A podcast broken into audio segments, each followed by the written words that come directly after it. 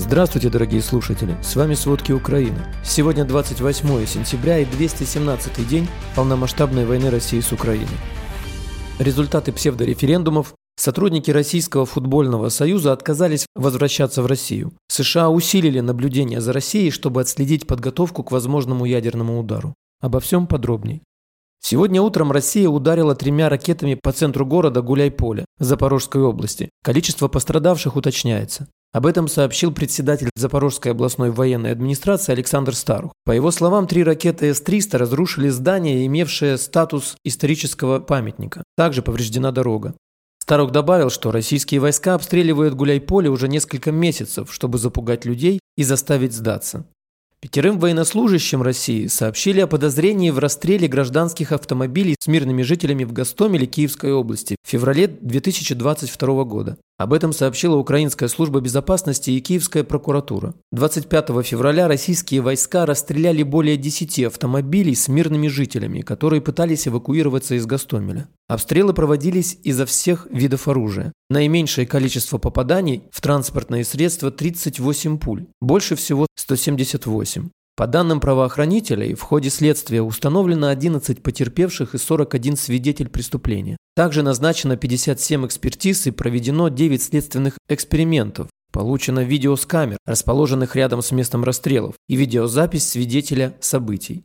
В результате обстрелов погибли 5 человек, еще шестеро получили ранения. Среди жертв российских войск оказался и гражданин России. В числе пострадавших от российских пуль есть гражданин Германии и работники Бучинского райуправления полиции.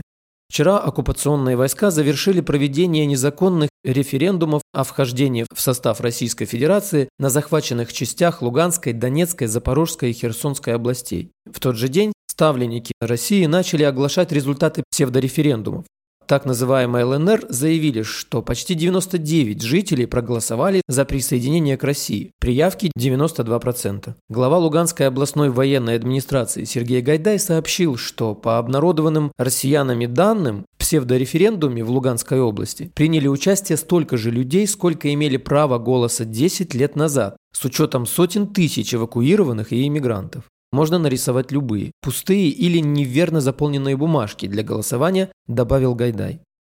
Согласно собранным данным, Институт изучения войны предполагает, что президент России Владимир Путин, вероятно, объявит о российской аннексии оккупированных украинских территорий 30 сентября. Институт напоминает о своих прогнозах, что Путин аннексирует оккупированные украинские территории до 1 октября, чтобы сделать возможным принудительный призыв украинского гражданского населения в российскую армию в рамках осеннего призывного цикла.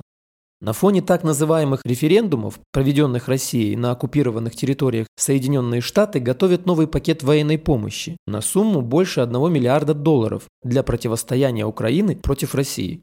Пакет будет включать пусковые установки «Хаммерс», сопутствующие боеприпасы, различные типы систем противодействия беспилотникам и радиолокационных систем, а также запасные части, обучение и техническую поддержку. Кроме того, Вашингтон готовит новые санкции против России, если Москва аннексирует оккупированные территории после объявления результатов референдумов. Как известно, Британия уже объявила новые санкции против России за организацию псевдоголосования за вхождение оккупированных территорий Украины в состав России. Президент Владимир Зеленский подчеркнул, что если Россия попробует на основании так называемых референдумов на временно оккупированных территориях Украины присоединить их к себе, это будет означать прекращение любых переговоров с Москвой.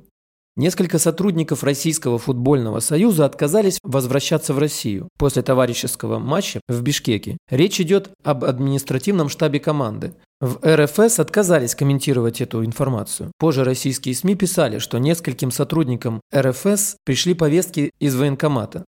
За последнюю неделю количество россиян, которые пересекли границу с ЕС, выросло на 30%. По данным агентства по защите границ Frontex, в страны Европейского Союза со стороны России въехало 66 тысяч россиян. Большинство прибывших в ЕС россиян пересекают границы Финляндии и Эстонии. Уточняется, что большинство из прибывших имеют разрешение на проживание или визы в страны-члены ЕС. Другие имеют двойное гражданство. Напомним, 19 сентября Польша, Литва, Латвия и Эстония ввели ограничения на въезд граждан России, которые путешествуют исключительно с целью туризма или отдыха. Аналогичные ограничения также должны быть введены в Финляндии. Разведывательные службы США и их союзников усилили наблюдение за Россией, чтобы отследить подготовку к возможному ядерному удару. Наблюдение ведется в воздухе, космосе и киберпространстве. При этом источники указали на сложности, связанные с тем, что Россия очевидно рассматривает возможность применения в Украине не стратегического, а тактического ядерного оружия. Граждане России, которые не желают принимать участие в непопулярной войне и скрываются от объявленной Владимиром Путиным мобилизации, могут подавать заявление на предоставление убежища в США, заявила пресс-секретарь Белого дома Карин Жан-Пьер. По ее словам, американские власти приветствуют всех, кто ищет убежище. При этом Жан-Пьер уточнила, что каждое заявление будет рассмотрено на индивидуальной основе. Ранее с подобным заявлением выступили власти Германии. В числе тех, кто может рассчитывать на убежище в стране, назвали дезертиров из российской армии и противников режима Владимира Путина. Официального решения по поводу выдачи специальных виз или предоставления убежища указанным категориям граждан России пока нет. Ожидается, что оно будет принято или отклонено в течение месяца. Некоторые страны Евросоюза, такие как Литва, Чехия и Финляндия, заявили, что не будут выдавать визы россиянам, которые скрываются от мобилизации. Кабмин Украины принял постановление о запрете вывоза товаров из страны на таможенную территорию Российской Федерации. Постановление будет действовать до дня прекращения или отмены военного положения и прекращения применения России недружественных действий против Украины. Преимущественно это была химическая продукция и продукция из черных металлов. Для сравнения, только в январе 2022 года украинские предприятия экспортировали в Россию товаров на 250 миллионов долларов. По прогнозам правительства Украины, такое решение не будет иметь негативных экономических последствий. Кроме того, эмбарго на экспорт поможет украинским компаниям, имевшим контрактные обязательства перед субъектами России, установить юридическую четкость в вопросе невыполнения контрактов, сконцентрировать активность на других рынках.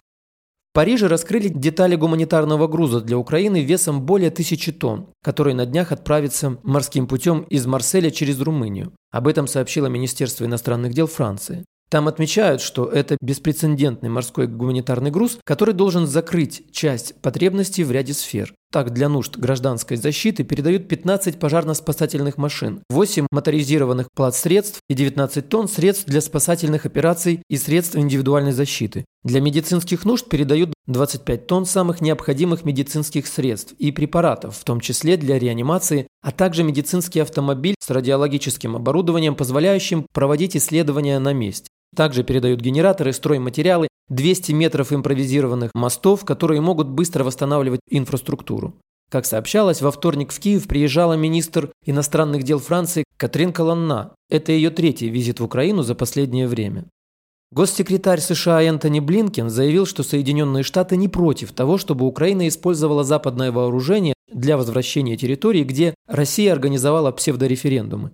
По его словам, вооружение, которое США и многие другие страны предоставляют Украине, было очень эффективно использовано для возвращения территорий, в частности, недавно на северо-востоке, но также и на юге.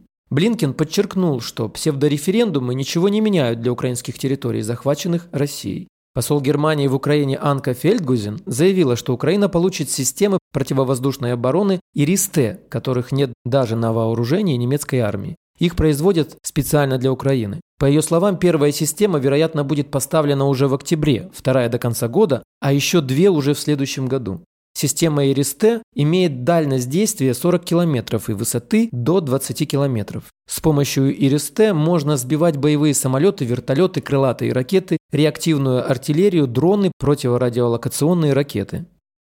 Финансовый сектор также реагирует на военное вторжение России в Украину. Вслед за частными банками Турции из российской платежной системы МИР вышли и государственные банки. После двух частных банков три государственных банка также объявили о выходе из МИР. Таким образом, турецких банков, использующих российскую систему МИР, больше нет. Платежная система МИР была создана Центральным банком России в мае 2017 года как национальная платежная система. Для турецких банков приостановили обслуживание карт российской платежной системы МИР на прошлой неделе.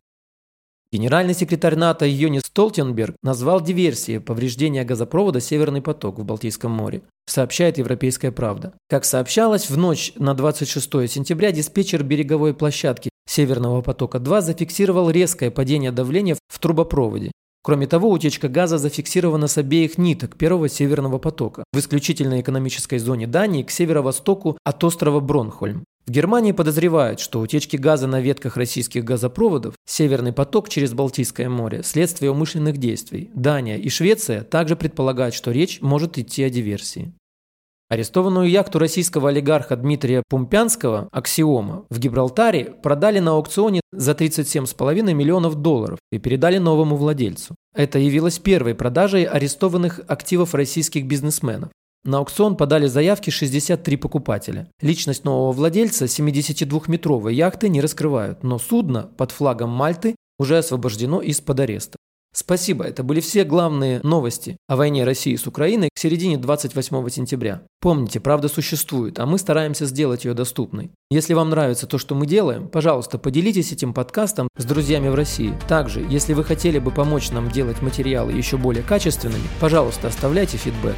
Это очень важно для нас и для распространения правдивой информации. До встречи.